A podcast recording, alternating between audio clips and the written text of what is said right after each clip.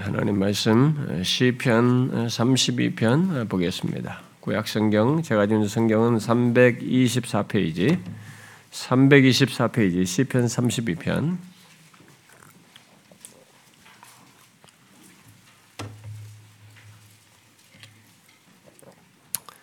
시편 32편 3절과 4절인데요. 우리가 앞서 살폈던 1절부터 쭉 4절까지 읽어봅시다. 읽어보겠습니다. 시작.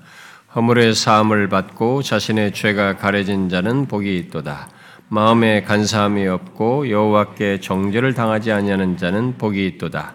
내가 입을 열지 아니할 때 종일 신음함으로 내 뼈가 쇠하였도다. 주의 손이 주야로 나를 누르시오니 내 진액이 빠져서 여름 가뭄에 마름같이 되었나이다. 예수 그리스도를 통해 하나님과 화목하게 된 우리 그리스도인들은 어, 죄로 어, 이 복된 관계에 문제가 생기게 되면 어, 그것을 그냥 넘어가지 못합니다. 아니 그냥 넘어갈 수가 없습니다. 다시 말해서 하나님과의 관계가 진실치 못하다면 그런 상태로 마냥 갈 수는 없다는 것입니다. 하나님과 이 화목된 관계 속에 있게 된 신자는 말이죠. 어, 우리 안에서 소원을 두고 행하시는 성령 하나님의 역사와 인도로 어, 그것이 어, 우리에게는 어렵게 되는 거죠. 특히 계속 은혜의 방편을 통해서 성령께서 그의 말씀으로 우리를 비추시고 또 감화 감동하시기 때문에 그것이 우리에게는 어렵습니다. 아, 여러분은 모두 이런 사실을 아, 경험하고 있습니까? 아, 개인적으로 또 공동체적으로 하나님과의 진실한 관계를 갖지 못하는 것에 대해서 어? 자신의 그것이 그냥 묵과하면서 지나갈 수 없는 것들을 경험하며 하나님 앞에서 그런 문제로 인해서 거룩한 반응을 하느냐는 것입니다. 아, 특히 지금 전해지는 말씀을 통해서 자신의 하나님과의 진실한 관계 여부를 여러분들은 확인하며 그러기를 소원하십니까? 아, 만일 그러고 있다면 아, 곧 항상 하나님과의 진실한 관계 문제에 성령의 감화 감동하심을 따라 거룩하지 못한 것을 회개하고 또 더욱 하나님과 진실한 관계 속에서 은혜를 누리기를 열망하고 소원을 갖고 또 그에 따라서 반응하고 있다면 아니 그런 신앙과 삶을 갖고 있다면 그에게 어, 그 사람이 어떤 문제를 가지고 있느냐, 어떤 문제점들을 가지고 있느냐, 또 이 사람이 어떤 사람이냐, 또 그리고 심지어 그가 어떤 죄가 있느냐, 그리고 이 사람이 어떤 연약함과 부족함이 있는가와 상관이 없이 그는 굉장히 건강한 신앙과 삶을 가지고 있는 것입니다. 하나님이 기뻐하시는 모습과 삶을 갖고 있는 것이죠. 주와 동행하는 삶을 살고 있는 것입니다. 그렇게 하나님과 진실한 관계를 원하며 사는 사람은 곧 그런 삶의 중심을 가진 사람은 하나님의 뜻을 좇으려는 열망도 크겠지만 하나님이 싫어하시고 어, 또 그와의 관계에 걸림돌이 되는 죄를 예, 자백하는 데 있어서도 그 못지않게 이 사람은 반응을 하는 거죠. 예민하게. 어, 물론 이제 그렇지 못할 때도 있죠. 우리가 이제 하나님 관계에 있지만 그렇게 예민하게 반응하지 못할 때도 있겠으나 성령 하나님의 역사, 특히 그의 말씀을 통한 역사를 통해서 결국 우리는 그런 중심을 갖고 행하게 됩니다. 그러므로 지금 전해지는 말씀에 대한 여러분들의 반응을 한번 여러분들이 체크를 해보셔야 됩니다. 스스로. 어, 제가 듣기로 여러분들 중에 어떤 사람은 어, 뜻밖에도 어, 이 지금 살피는 말씀을 통해서 영적으로 이렇게 회복되는 경험을 하는 사람이 음, 하기도 한다고 하는 사람은 그 제가 그런 얘기도 듣고 또 어떤 사람은 여전히 힘들어 한다는 얘기도 제가 듣습니다. 그리고 특이한 것은 외부교인들이 음, 이 말씀을 들으면서 그대로 그대로 똑같이 따라 들으면서 자신들이 성결치 않음을 이렇게 회개하는 길을 굉장히 힘쓰고 우리들보다 더 간절하고 진지하게 반응하는다는 얘기를 제가 듣게 되었습니다. 아, 주께서 아, 이런 모든 것 속에서 결국은 은혜 줄 자에게 은혜를 주시는 것이다. 항상 우리는 은혜 현장에 가고 은혜 방편에 있으면 당연히 은혜 받는 거라고 생각하지만 전혀 그렇지 않습니다. 음, 우리에게 와서 은혜를 받고 처음에 계속 깨닫고 뭔가 은혜를 받던 사람들이 다 시간이 지나면서 빠지는 큰 잘못 중에 하나가 이 자리에 오고 은혜 방편에 있으면 항상 은혜가 있는 말씀이 되고 은혜를 받을 것이다 이렇게 그런 감화 감동을 경험할 것이다라고 하는데 그렇지 않습니다. 여러분 하나님의 은혜의 역사는 그렇게 기계적이지 않습니다. 굉장히 인격적입니다. 그리고 성령 하나님과의 민감하고 예민한 문제가 있어서 우리의 영적인 그런 반응에 있어서 예민함이 있어요. 기계적이지 않습니다. 그래서 이런 모든 조건 속에서도 그렇게 하나님 앞에 진실하게 은혜를 사모하고 구하는 자들에게 또 은혜가 임하는 것입니다. 그래서 하나님은 은혜 줄 자에게 은혜를 주시는데 이런 기회들을 통해서 어떤 사람들은 진짜 더 큰 은혜를 덧입게 되는 거죠. 바라기는 우리 모두가 이게 우리 모두의 마음을 하나님께서 감화 감동하셔서 하나님과 진실한 관계로 나가게 해 주시기를 구합니다. 그리고 그것을 위해서 앞서 살핀 대로 어, 여러분들이 기꺼이 죄를 자백하고자 하셔야 됩니다. 이런 부분에 있어서 어, 지금 그런 문제를 같이 살피고 있기 때문에 이 죄 문제를 기꺼이 자백하고자 해야 됩니다. 우리는 그 문제에 대한 이 죄를 자백하는 문제에 대한 이 시편 32편 기자의 경험적인 고백을 통해서 그것에 연결해서 더 우리가 좀 디테일하게 살피고 있습니다. 어, 주께서 이 시편 32편 말씀을 통해서 우리에게 하나님과 진실한 관계를 회복하고자 하는 그런 마음을과 그런 어, 결론을 주시기를 구합니다. 어, 이미 1절과 2절 말씀을 통해서 보았다시피 시편 32편은 하나님과 진실한 관계를 회복하여 갖는 이 경험과 그것의 복됨을 우리에게 말해주고 있습니다. 아, 특히 그것을 단순히 어떤 희망상으로 말을 하는 게 아니고 이게 그렇게 1절과 2절을 말하면서 이렇게 복된 관계를 어떤 희망상으로 가능성 차원에서 이렇게 말하는 것이 아니고 허물의 사함을 받고 자신의 죄가 가려지고 여호와께 정죄를 당하지 않는 자의 복됨을 이렇게 아, 계속 누리는 것을 어? 이거 그런 하나님 그런 것이 하나님의 백성들의 어떤 당연한 복이고 특권임을 우리에게 말해주고 있고 그런 것들을 분명히 갖는 경험이라고 하나님 백성들에게는 분명히 갖는 경험이라고 말해주고 있는 것이죠.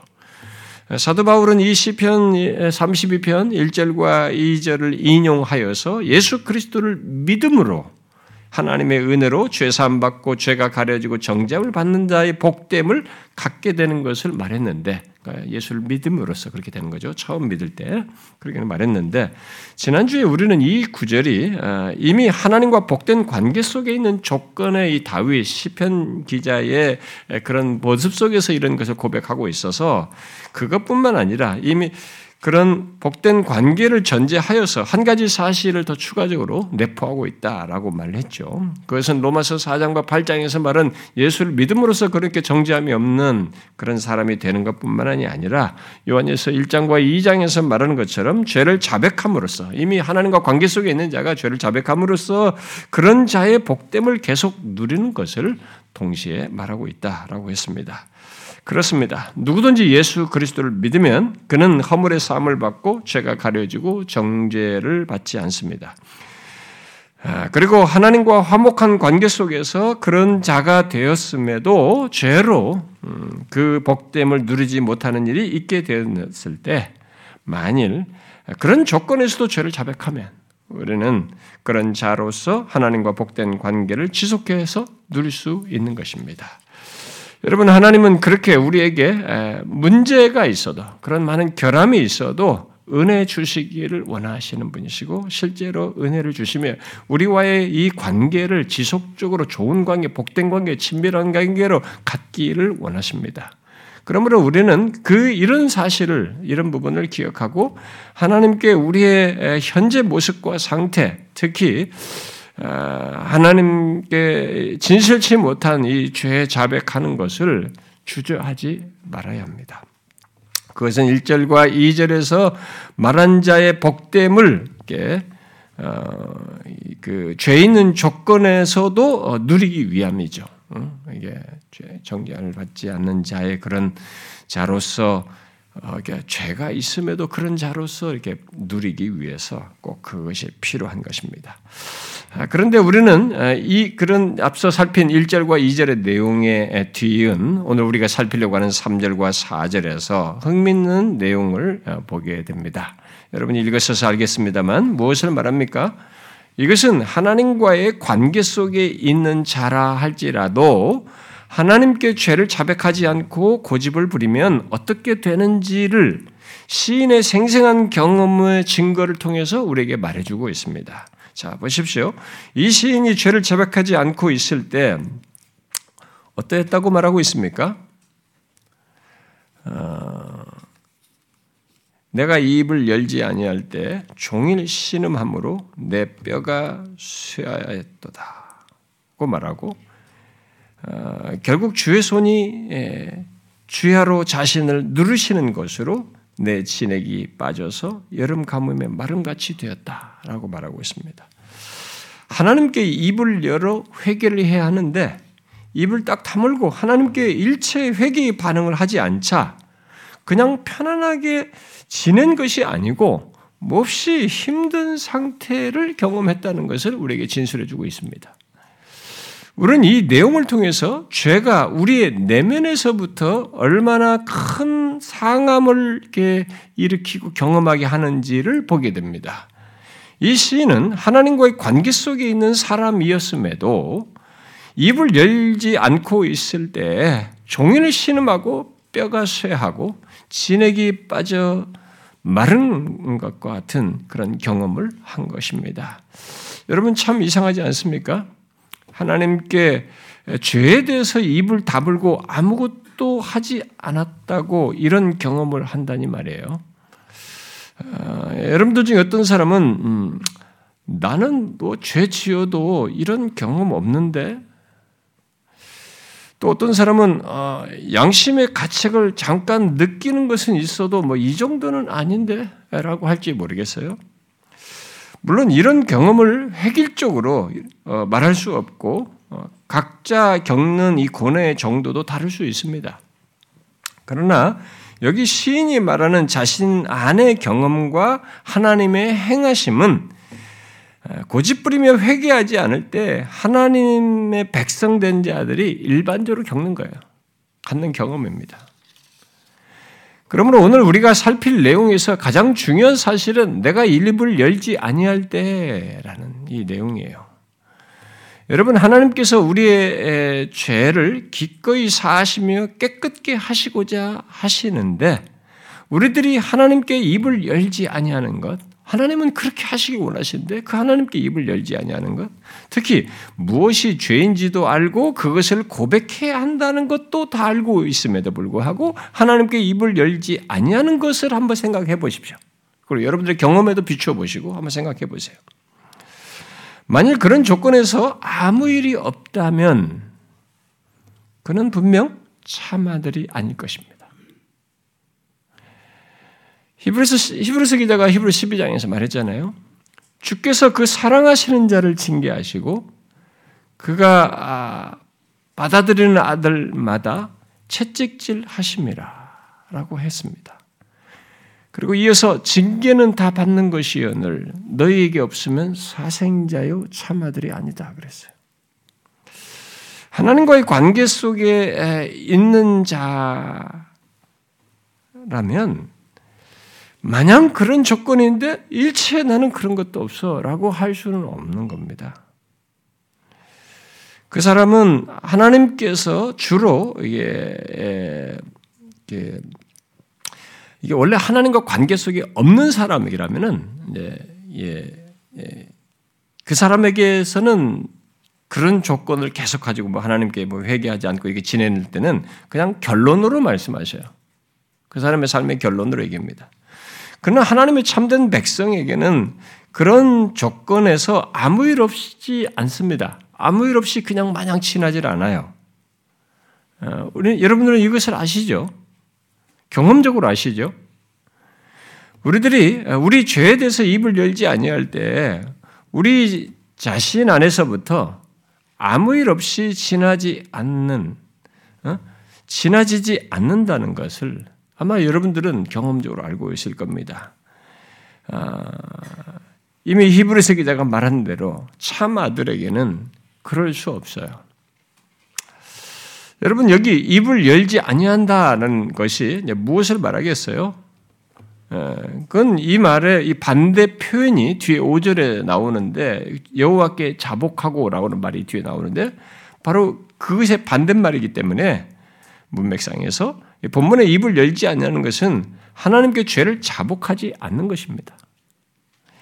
여러분 자신의 죄를 하나님께 자복하지 자백을 해야 하는데 그렇게 자백을 하자고 입을 딱 다물고 있는 것을 생각해 보세요. 1차적으로 이렇게, 이렇게 하게 될 때, 그럼 왜 그럴까? 한번 질문해 볼 수 있습니다. 왜 죄를 자백하는데 왜 죄, 죄를 자백하지 않을까? 뭐, 그, 그런 것을 아예 생각하고 싶지 않아서, 막 그냥 즉흥적으로 보면 죄를 생각, 생각하고 싶지 않고 그냥, 그냥, 그냥 덮고 지나가고 싶어서 막 이렇게 사람들이 어, 본능적처럼 죄성을 드러내서 그렇게 반응하는 것일 수도 있겠습니다. 그렇게 말할 수도 있어요.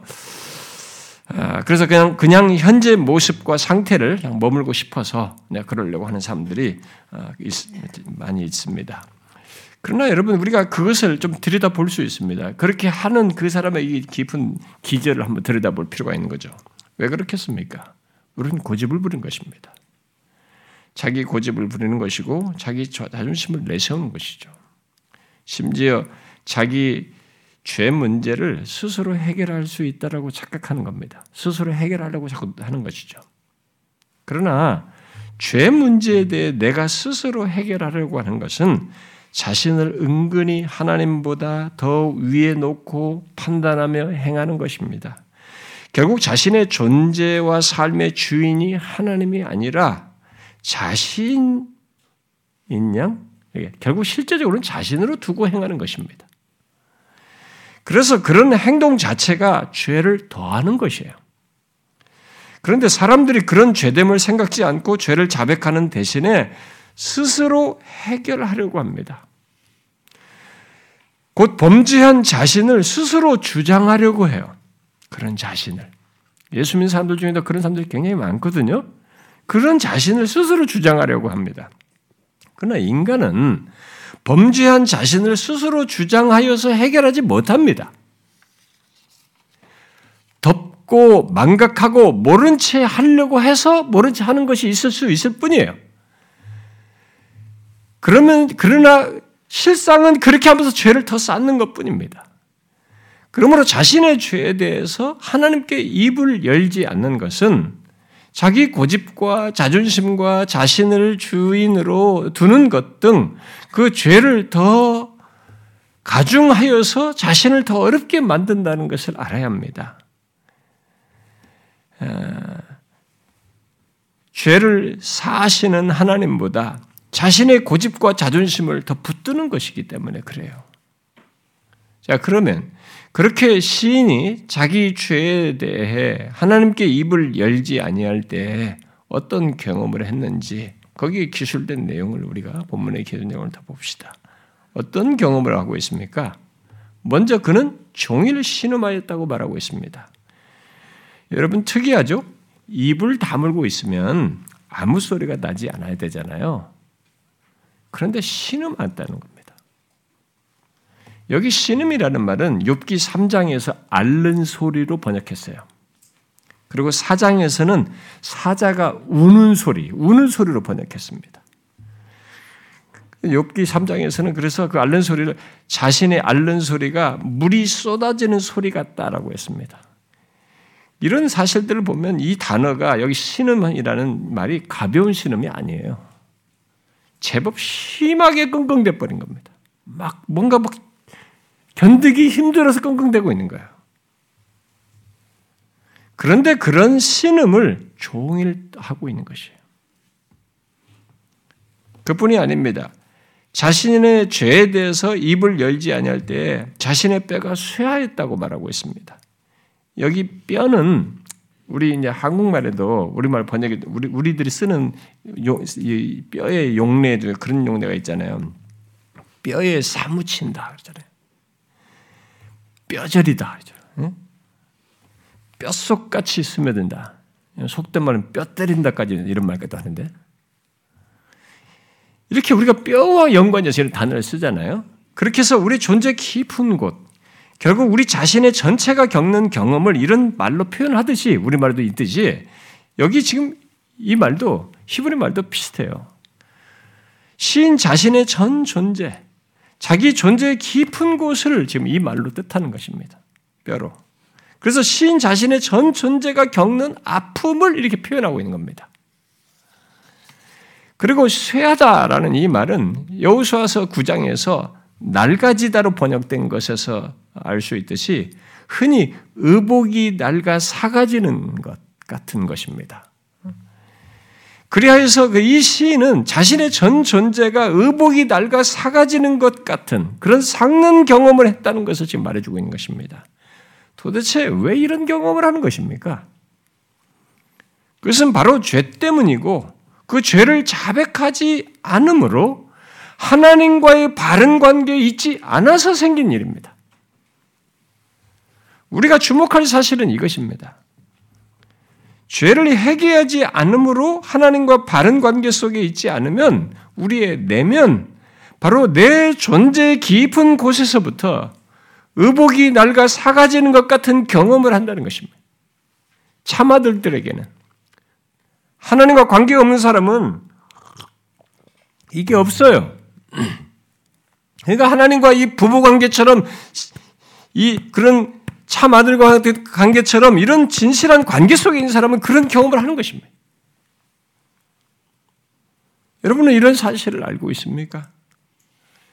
자신의 삶에서 죄를 묵인하며 특히 회개치 않을 때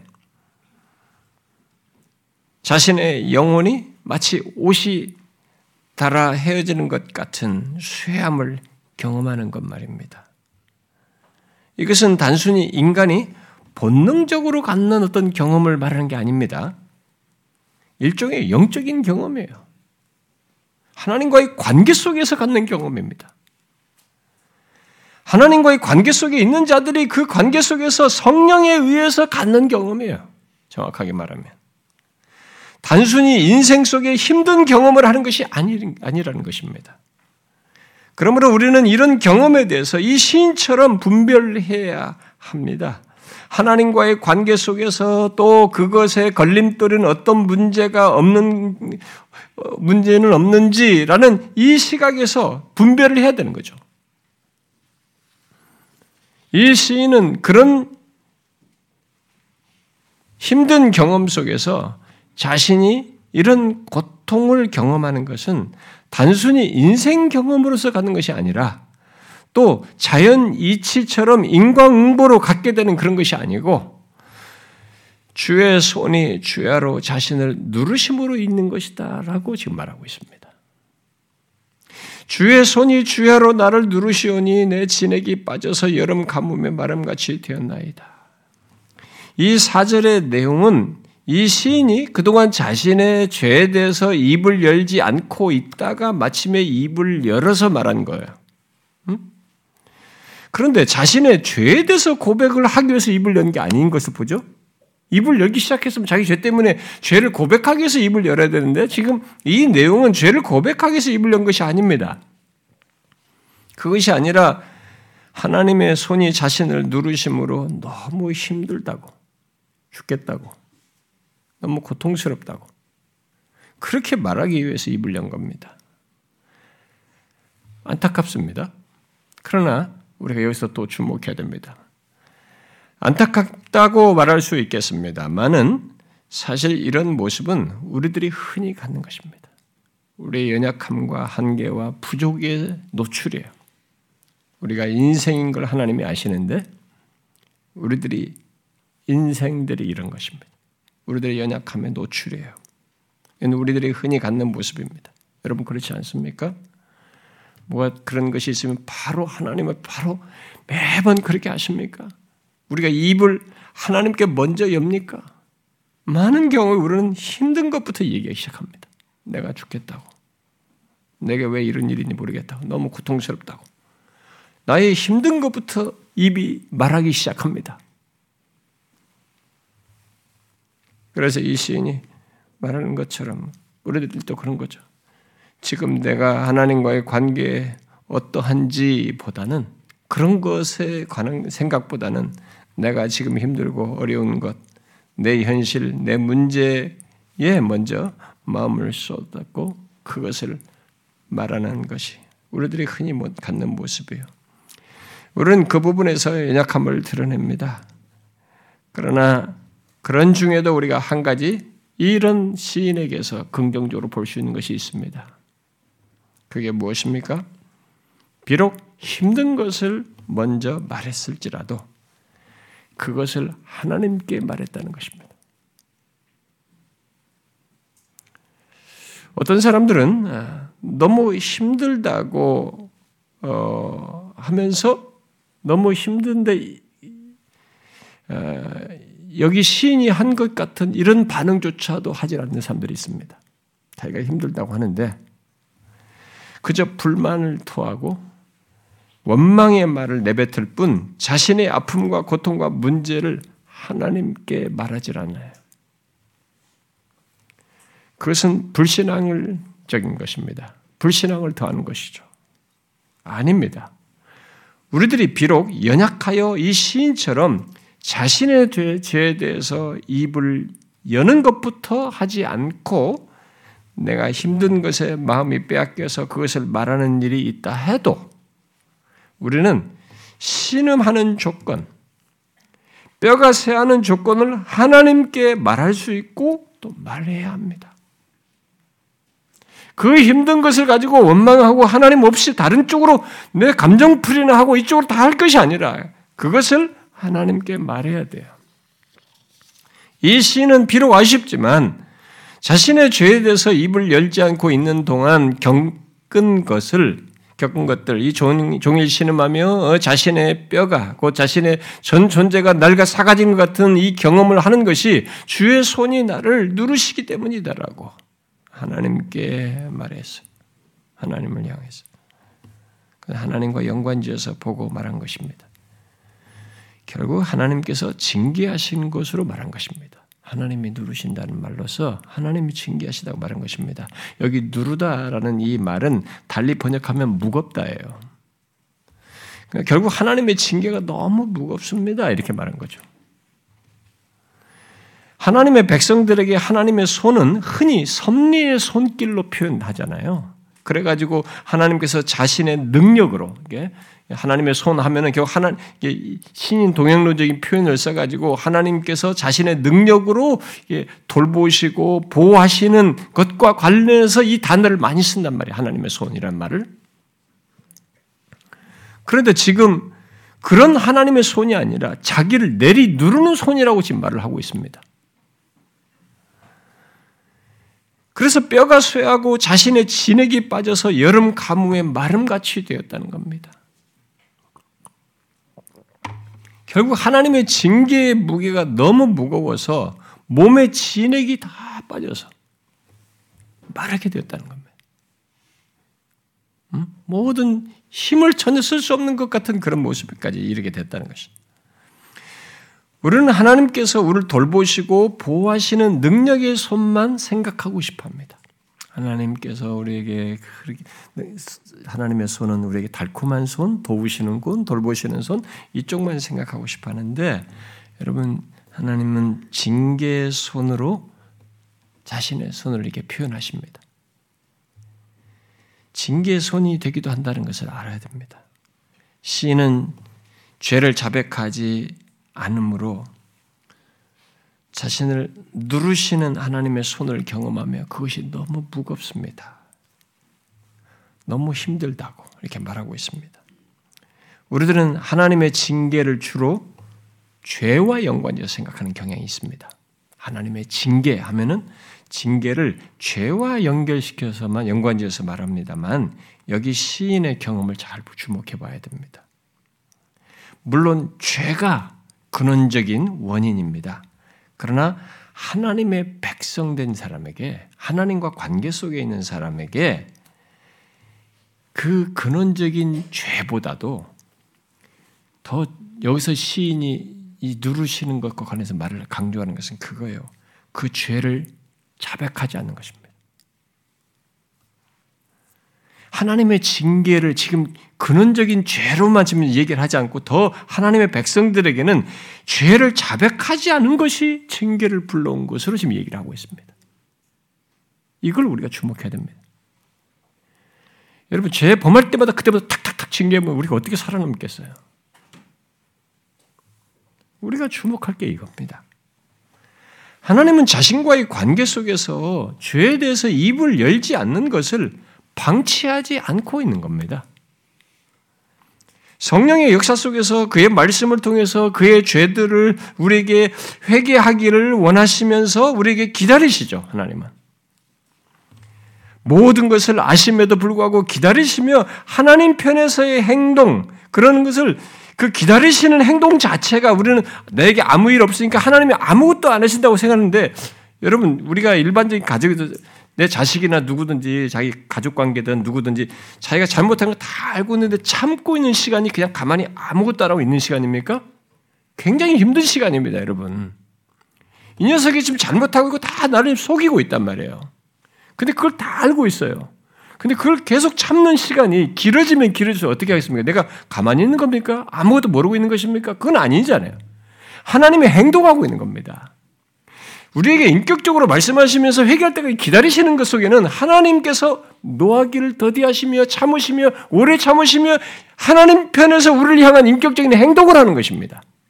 사람들은 이것을 생각 자꾸 안 하는 것입니다. 그런데 계속 입을 열지 않을 때 하나님은 그에 대해서 결국 책망하시고 징계하시는 거죠. 여기 이 표현이 그 누르시는 게 그런 겁니다. 만일 하나님께서 그리 하시면 이게 징계하시면 정도가 다양하게 했습니다만 일단 우리는 그 무게가 힘든 게 분명합니다. 이 시인이 말한 것처럼. 시편 38편 기자는 그런 것을 경험하면서 이렇게 말했어요. 주의 손이 나를 심히 누르시나이다. 이렇게 말을 하고는 이어서 주의 진노로 말미암아 내 살이 성한 곳이 없사오며 나의 죄로 말미암아 내 뼈에 평안함이 없나이다. 여기도 내 뼈는 내 존재죠. 내 자신의 전체에 평안함이 없다는 것입니다. 사실 주의 손이 우를 누를 때 그것을 견딜 사람은 아무도 없습니다. 어떤 사람은 그런 일이 하나님께서 어느 정도 어떤 일을 하실 때 자기가 역량을 발휘할 수 있다고 생각해서 아, 내 능력으로 그런 걸 견딜 수 있고 해결할 수 있다라고 생각하면서 계속 고집을 부리는 일이 있을 수 있어요. 어떤 것이 하나님께서 누르시는 것이 자신에게 크지 않다고 여겨질 때는 자기 능력의 범주 안에 이런 것을 해결할 수 있다고 하면서 그렇게 할 수 있습니다. 그러나 하나님께서는 거기서 멈추지 않습니다. 회개를 지속적으로 하지 않고 있는 사람에게서 거기서 멈추지 않아요. 그 다음, 그 다음입니다.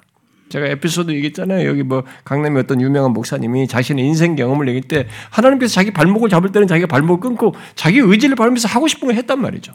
그런데 나중에 허리를 잡더라 이거야. 그러니까 자기가 그만큼 더 힘든 인생의 고난을 겪게 하셨다. 근데 자기는 허리까지도 자르고 가고 싶을 정도 해서 자기 인생을 갔다는 거예요. 그런데 마지막에 자기 인생이 어느 순간에 목덜미를 쫙 잡을 때는 자기가 더 이상 순복할 수밖에 없었다. 하나님께서는 심지어 결국 우리의 생명에 위협을 느끼게 하는 이런 징계를 하실 수 있는 것입니다. 우리가 막 이런 걸 가지고 하나님을 그렇게 막 매섭게 그런 무서운 하나님으로 생각하면 안 됩니다. 굉장히 인격적인 행동 속에서 이걸 너무 비약적으로 생각하면 안 됩니다. 굉장히 인격적인 행동 속에서 이런 일을 하시는 거죠. 그런데 중요한 것은 이런 하나님의 징계에는 여러분 죽음의 문턱까지 가게 하는 것이 있어요. 얼마든 있을 수 있습니다.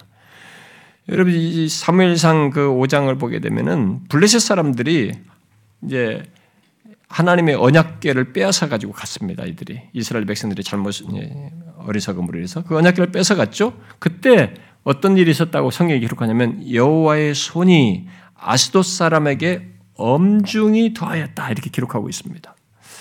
근데 여기서 엄중히 더하였다라는 말이 여기 누르다와 같은 말이에요. 번역을 그렇게 한 것입니다. 그러면 여호와께서 엄중히 그들을 더하였더니 어떻게 됐어요? 결과적으로요. 독한 종기의 재앙으로 아스돗과 그 지역을 쳐서 망하게 했다라고 기록하고 있습니다. 주의 손이 하나님과 관계가 없는 사람들을 누르실 때는 결론으로 말하는 거예요. 망하는 것입니다. 그렇게. 그러나 하나님과 관계 속에 있는 자들을 향해서 하나님께서 누르시는 손은 이게 끝내는 결론, 그런 결론으로 끝내버리는 누름이 아니고 책망하고 징계하며 돌이키도록 하기 위함이에요. 히브리 12장에 이렇게 기록하고 있잖아요. 우리 육신의 아버지가 우리를 징계하여도 공경하였거든 하물며 모든 영의 아버지께 더욱 복종하며 살려 하지 않겠느냐? 오직 하나님은 우리의 유익을 위하여 그의 거룩하심에 참여하게 하시느니라.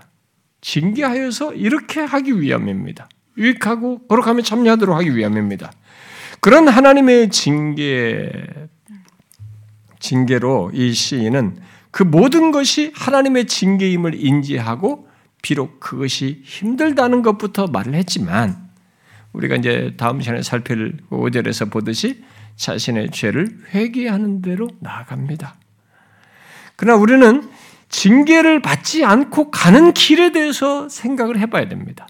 여기서 이런 징계를 받는 것을 통해서 아, 이 모두가 다 징계가 있는가 보다. 죄만 있으면 다 징계받. 이렇게 생각하지 말고 징계를 받지 않기는 길이 성경은 제시되어 있어요. 그렇게까지 하나님께서 무작위한 분으로 생각하면 안 됩니다. 설사 죄가 있다 해도 여기 3절과 4절을 경험하지 않고 회개로 나아가는 길이 있다는 것을 성경은 우리에게 말해주고 있는 것이죠. 그게 무엇입니까? 이 부정적인 것을 통해서 반대로 말해주는 거죠. 자신의 죄에 대해서 입을 여는 것입니다. 속히. 빨리 회개하는 것입니다. 비록 잠시 그러지 않는 일이 있다 할지라도 하나님께서 그의 말씀으로 우리를 비추시고 인격적으로 말씀하실 때 어떤 그런 누르신 것에 대한 어떤 경험을 하기 이전에 하나님께서 나에게 말씀을 통해서 각성케 하시고 자각케 하시고 깨닫게 하실 때 그에 따라서 속히 입을 여는 것이에요.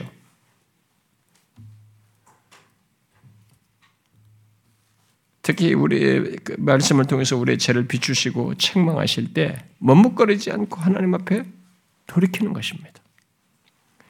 하나님의 손이 누르시는 징계를 받고 나서야 힘들다고 하면서 죄를 자백하는 데까지 갈 정도로 우리의 마음이 둔하고 완악하지 말아야 된다는 거죠. 여러분도 알다시피 하나님은 우리들이 입을 열지 않고 고집스럽게 회개하지 않을 때에도 곧바로 징계하지 않고 말씀으로 권하시며 인격적으로 대하시며 시간을 주십니다. 거의 그래, 모두가. 사람들은 하나님의 그런 오래 참으심과 노하기를 더디하심을 오해합니다. 그러나 하나님은 오직 한 가지 목적을 위해서 그렇게 할 뿐이에요. 시간을 주시고 노하기를 더디하며 이렇게 인내하시며 오래 참으시는 것은 한 가지 목적입니다. 뭡니까? 죄 있는 자에게 시간을 주어서 돌이키도록 하기 위함입니다. 자신의 죄를 회개하여 하나님과 바른 관계를 갖도록 하기 위함입니다. 그것은 이 세상 사람들에 대해서도 똑같습니다. 하나님을 모르는 사람들에게도 똑같아요. 그들의 죄악을 곧바로 심판하지 않고 산단 말이에요. 여러분 예수 안 믿는 사람도 잘 살잖아요. 그들이 죄를 얼마나 짓습니까? 근데 그들이 잘 살지 않습니까? 인생 나름도 즐기면서 말이죠. 그들을 곧바로 심판하지 않고 길이 참으시면서 용납하심을 나타내시는 그런 모든 하나님의 행하심은 그들에게 회개하도록 시간과 기회를 주시는 것입니다. 그것에 대해서 바울이 로마서 2장에서 말했잖아요. 혹 네가 하나님의 인자하심이 너를 인도하여 회개하게 하심을 알지 못하여 그의 인자하심과 용납하심과 길이 참으심이 풍성함을 멸시하느냐? 하나님께서 인자하심을 베푸고 이렇게 있다고 그래서 아 별거 없네 라고 하면서 회개할 대로 기회를 줬는데 이렇게 하면서 그걸 멸시하느냐 이렇게 하는 거죠. 다만 네 고집과 회개하지 아니한 마음을 따라 진노의 날 곧 하나님의 의로우신 심판이 나타나는 그 날에 이말 진노를 내게 쌓는도다. 하나님은 그렇게 그의 인자하심과 용납하심과 길이 참으심으로 사람들에게 회개할 시간과 기회를 주십니다. 이것을 오해하여 사람들이 고집을 부리며 회개하지 않는 그런 모습을 취하는데 그것은 자신들에게 이 말 진노를 쌓는 것입니다. 지금도 사람들은 하나님의 인자하심과 길이 참으심을 오해하여서 성경에서 말하는 기독교에서 말하는 심판에 대해서 그런 게 어딨냐? 무슨 심판이냐? 살다 죽으면 끝이지. 이 얘기를 보편적으로 모든 사람이 다 압니다. 전혀 안 믿습니다, 이런 거. 이 말씀 그대로 멸시하고 있는 겁니다. 그런 자들에 대해서 심지어 예수 믿는 자들 중에도 예, 그런 말을 하는 사람들 있죠. 뭐 아는 하나님께서 이렇게 하신다고 하는데 그런 말씀이 잘 언제 이루어지냐? 또 하나님의 약속이 이게 잘, 잘 이루어지지 않고 있지 않느냐? 이렇게 말을 하는 거죠. 네, 그런 부분에 대해서 사도 베드로가 베드로후서 3장에서 말하잖아요. 주의 약속은 어떤 이들이 더디다고 생각하는 것 같이 더딘 것이 아니다. 예수 믿는 사람들 중에 그렇게 생각하는 거죠. 주의 약속이 좀 더딥니다. 뭐, 뭐 이렇게 심판을 하시고 뭐 하신다는데 뭐 그런 말씀을 하신다는데 너무 더디다. 이런 식의 자꾸 생각한다는 거죠. 그게 아니고 오직 주께서는 너희를 대하여 오래 참으사 아무도 멸망하지 아니하고 다 회개하기에 이르기를 원하시느니라. 사람들은 하나님의 이런 배려와 오래 참으심을 오해합니다. 그리하여 하나님이 어디 계시냐, 뭐 하나님이 있기나 하느냐, 뭐 회개 안 해도 아무 일 없네 말이죠. 정말 하나님이 심판하시는 일이 있어라고 이렇게 빈정됩니다. 그런 우리들의 어리석은 생각에 대해서 성경은 하나님께서 주권적으로 행하신다라는 포인트로 강조합니다.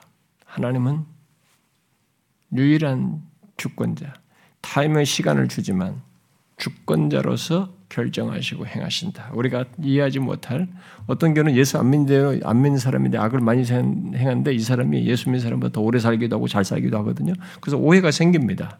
그래서 시편 73편 기자가 오해했잖아요. 자기가 보니까 악인들이 더 잘 살고 어? 눈에 살이 붓고 말이에요. 근심도 없어 보이고. 근데 우리는 하나님을 믿는데 믿는 사람들 의인들은 더 고통하는 것 같고 더 힘들게 인생 사는 것 같으니까 이 도대체 이게 뭡니까 이게 하나님 이게 공평하지 않지 않습니까? 이런 의문을 가지고 너무 고통스러워 하잖아요. 그래가지고 그런 고민을 가지고 거의 실족할 상태에 이르렀다가 자기가 하나님께 그래도 답을 좀 얻고 싶어 성소에 나가서 하나님 앞에 아뢰했단 말이야. 그때 하나님께서 이 시, 시편 기자에게 답을 알게 하셨단 말입니다. 뭐였습니까? 그저 회개치 않은 악인들의 종말을 보여준 겁니다. 네가 생각하는 그 악인들 잘 산다고 하는 그 결론이 어떤 건지 이렇게 보게 알게 해준 거죠. 뭐라고 말했어요? 하나님께서 그들을 미끄러운 곳에 두시며 파멸에 던지신다는 것, 갑자기 황폐하게 하신다는 것을 보게 하신 겁니다.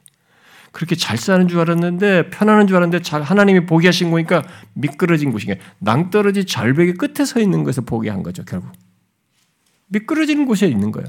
그러니까 이게 굉장한 위기스러운 운명에 처해 있는 사람의 모습을 보여줍니다. 그들의 운명이라는 게 그런 운명이다 그들이. 그러자 이 시인이 뭐라고 그랬습니까? 하나님 제가 짐승입니다 그랬어요. 짐승 같습니다. 그렇게 무지했다고 고백하지 않습니까? 10, 여기 베드로후서 3장도 주의 날이 도둑같이 온다. 이게 하나님의 주권을 얘기합니다. 뭐 너희들이 더디다고 하는데 너희들의 생각과 다르다. 도둑이 미리 간다고 예고하고 오느냐? 잘 사는 것 같아도 급작스러운 겁니다. 그 사람 개인의 운명에서도 그렇고. 여러분, 오늘까지 건강해도 우리는 내일 무슨 일이 있을지 모르는 것입니다. 이렇게 하나님의 주권으로 얘기하시는 거예요. 그러면 우리는 하나님께서 회개하도록 기회를 주시는 것을 가볍게 생각하지 말아야 됩니다. 그런 걸 오해해가지고 하나님이 어디 있냐, 뭐 회개 안 해도 괜찮네, 이렇게 어리석게 말하지 말아야 됩니다. 우리는 악인들이 잘 사는 것 같네, 뭐 하나님의 심판이 어딨어, 이래도 괜찮아, 라고 하면서 그렇게 가볍게 말하지 말아야 됩니다. 하나님과 관계가 없는 자는 앞에서 말한 대로 졸지에 망하는 결론으로 말씀하십니다.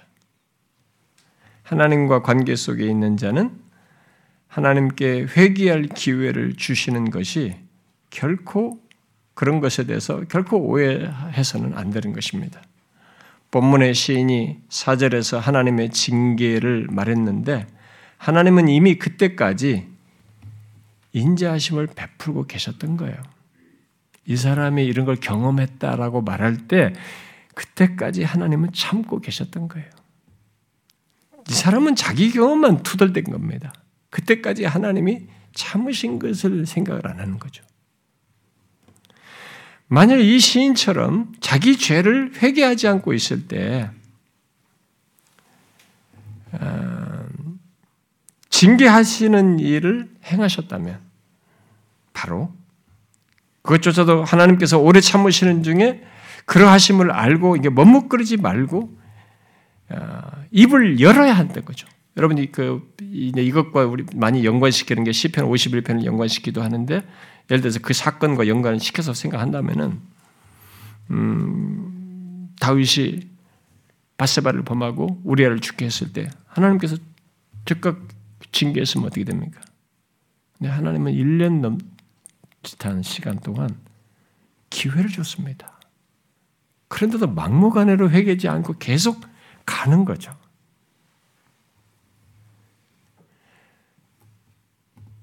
여러분 자기 죄를 회개하지 않고 있을 때 정죄하시는 일을 하나님께서 행하셨다면 그것조차도 우리는 하나님께서 오래 참으신 줄 알아야 됩니다. 그것이 있기까지. 어리석게 어, 죄의 파괴적인 고통을 받으며 고집 부리지 말아야 되고 자존심을 내세우지 말아야 합니다. 하나님께서 그의 말씀으로 우리를 회개로 이끄실 때 오래 참으시며 기회를 주시는 하나님이신 것을 기억해야 됩니다. 그러면서 죄를 자백하여 속히 돌이켜야 되는 거죠. 만약 그렇게 하지 않아서 결국 하나님께서 징계하시는 경험을 하게 될 때 그런 경험이 어, 어쩌다 있는 일인 것처럼 취급하면 안 돼요. 여러분 우리는 자신의 죄를 자백하지 않고 그런 가운데서 하나님께서 징계하시는 경험을 할 때 우리들이 어, 쉽게 빠지는 경험 중에 뭐냐면 인생 살면 이런 것이 힘든 것도 있을 수 있지 않은가. 또 내가 마음이 힘든 것이 뭐 이런 것 때문에 힘들 수도 있지 않은가. 이렇게 하면서 치부하면 안 됩니다. 신자는 이 거룩한 것으로 인한 이 내면에서부터 힘든 것을 분별할 줄 알아야 됩니다. 우연한 것이라고 생각하면 안 됩니다. 가끔 신자들이 예수 믿는 사람들이 그냥 아, 인생이 또 힘들잖아. 뭐 그런 일도 겪을 수 있지. 이러면서 이렇게 넘어가려고 그래요. 적당히 합리화하면서 말이죠. 그러지 말고 이 시인처럼 아프고 힘들다는 말로부터라도 하나님께 입을 열어야 하고 이어서 죄를 자백하는 데까지 나아가야 합니다. 로스라는 사람은 본문을 주의하면서 다음, 같이 말했어요. 하나님이 죄를 사할 준비를 하신다는 사실에도 불구하고 하나님께 죄를 사하실 준비를 다 하고 계세요. 그리고 무엇이 죄인지 알고 그것을 고백할 필요가 있다는 것을 알고 있음에도 불구하고 그들은 죄를 고백하는 일을 거부한다. 때로 그들은 자기가 한 일은 죄가 아니라고 확신한다. 때로는 고백을 할 필요가 없다고 스스로 말한다. 그들이 이미 하나님의 백성이기 때문이라는 것이다. 나는 하나님 백성이니까 뭐 고백할 필요가 없어. 이렇게 자꾸 말한다는 거죠. 때로 그들은 자신들이 하는 일이 죄라는 것을 알지만 그것을 멈출 수가 없다. 이유가 어떻든 하나님은 그들이 처벌을 받지 않고 슬쩍 넘어가게 하지 않으실 것이다. 하나님은 그분의 백성이 정신을 차리고 죄사함을 구하기를 바라며 오래 참으신다. 하지만 그들이 거부하면 하나님은 그들을 그렇게 구하는 지점까지 데리고 올 방법을 갖고 계신다. 하나님은 자기에게 죄를 이렇게 죄사함을 구할 때까지 죄를 자박하며 은혜를 구할 때까지 데려갈 방법이 하나님은 많습니다.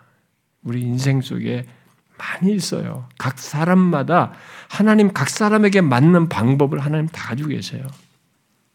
그 사람에게 사랑하는 사람도 있는 것이고 관심 있는 일이 있고 자기가 목매는 것이 있고 성공하고 싶은 것이 있고 뭐, 뭐 자기 삶의 모든 극단적으로는 결국 자기 생명도 있잖아요. 하나님은 방법을 많이 갖고 계십니다. 무능한 존재가 아니에요. 여러분과 제 인생과 생명의 모든 것을 주권을 가지고 좌우할 수 있는 유일하신 하나님이십니다. 그는 방법을 가지고 계세요. 우리는 이 사실을 알아야 됩니다. 특히 하나님을 오해하지 말아야 돼요. 나는 하나님의 백성이니까 정죄함이 없는 자이니까 하나님과 복된 관계 속에 있는 자이니까 라고 하면서 자신의 죄를 죄로 인정하지 않거나 죄를 고백할 필요가 없다고 스스로 말하면서 자기 정당화를 하거나 자기 자존심과 고집을 부리지 말아야 한다는 것입니다. 하나님은 우리에게 오래 참으시며 기회와 시간을 주시지만 그것만이 우리에게 우리에 대한 사랑의 표현이 아니에요. 하나님의 우리에 대한 사랑의 표현에는 그렇게 마냥 놓으면 안 된다는 걸 아시기 때문에 징계하심으로 자신의 사랑을 표현하십니다. 우리가 자식에게 그렇게 하듯이. 우리는 오늘 본문에 기록된 시인의 경험을 통해서 무엇이 중요한지 깊이 새겨합니다. 내가 종일 신음하고 하나님의 손이 누르심으로 내 뼈가 삭는 것 같고 내 진액이 빠져 마른 것 같은 경험보다도 더 중요한 것이 있다는 것을 우리가 여기서 깨달아야 합니다. 뭡니까? 왜 본문 같은 경험을 했는가 하는 것입니다. 왜 이런 경험을 자기가 하게 됐는가? 예, 적용적으로 말하면 왜 하나님과의 관계의 어려움을 겪고 영적인 침체와 내면의 고통을 겪게 되었는가 하는 그 이유로 여기서 시인이 말하는 것입니다. 지금 다윗으로 말하면 왜 하나님과 복된 관계를 갖고 있었음에도 자기가 이 본문 같은 경험을 하게 되었는가 하는 거예요. 무엇입니까? 그것은 그가 자기 죄에 대해서 입을 열지 않았기 때문입니다. 자기의 죄에 대해서 침묵하며 고백하지 않은 것이 하나님의 백성된 자의 어려움이에요. 늘 우리를 힘들게 하는 것입니다. 여러분은 이것을 알고 있습니까? 우리들이 자신의 죄를 그것이 개인적이든 공동체적이든 자백하지 않고 그 죄에서 돌이키지 않은 채 자신의 고집과 자존심을 내세우며 계속 보낼 때 본문의 시인처럼 깊은 고뇌와 고통까지는 아닐지 몰라도 최소한 우리는 우리를 사랑하시는 하나님과의 관계를 못 누리고 그로 인한 영혼의 쇠함을 경험하게 됩니다. 그러나 하나님과 관계 속에 있는 자는 그것이 사실 가볍지 않죠.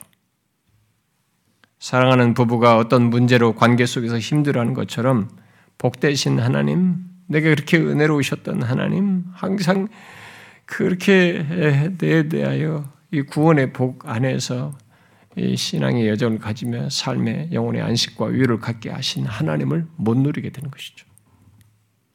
겉은 그럴듯해도 어, 마치 옷이 낡아 사가지듯이 사그라지는 그런 내면의 경험을 하는 것입니다.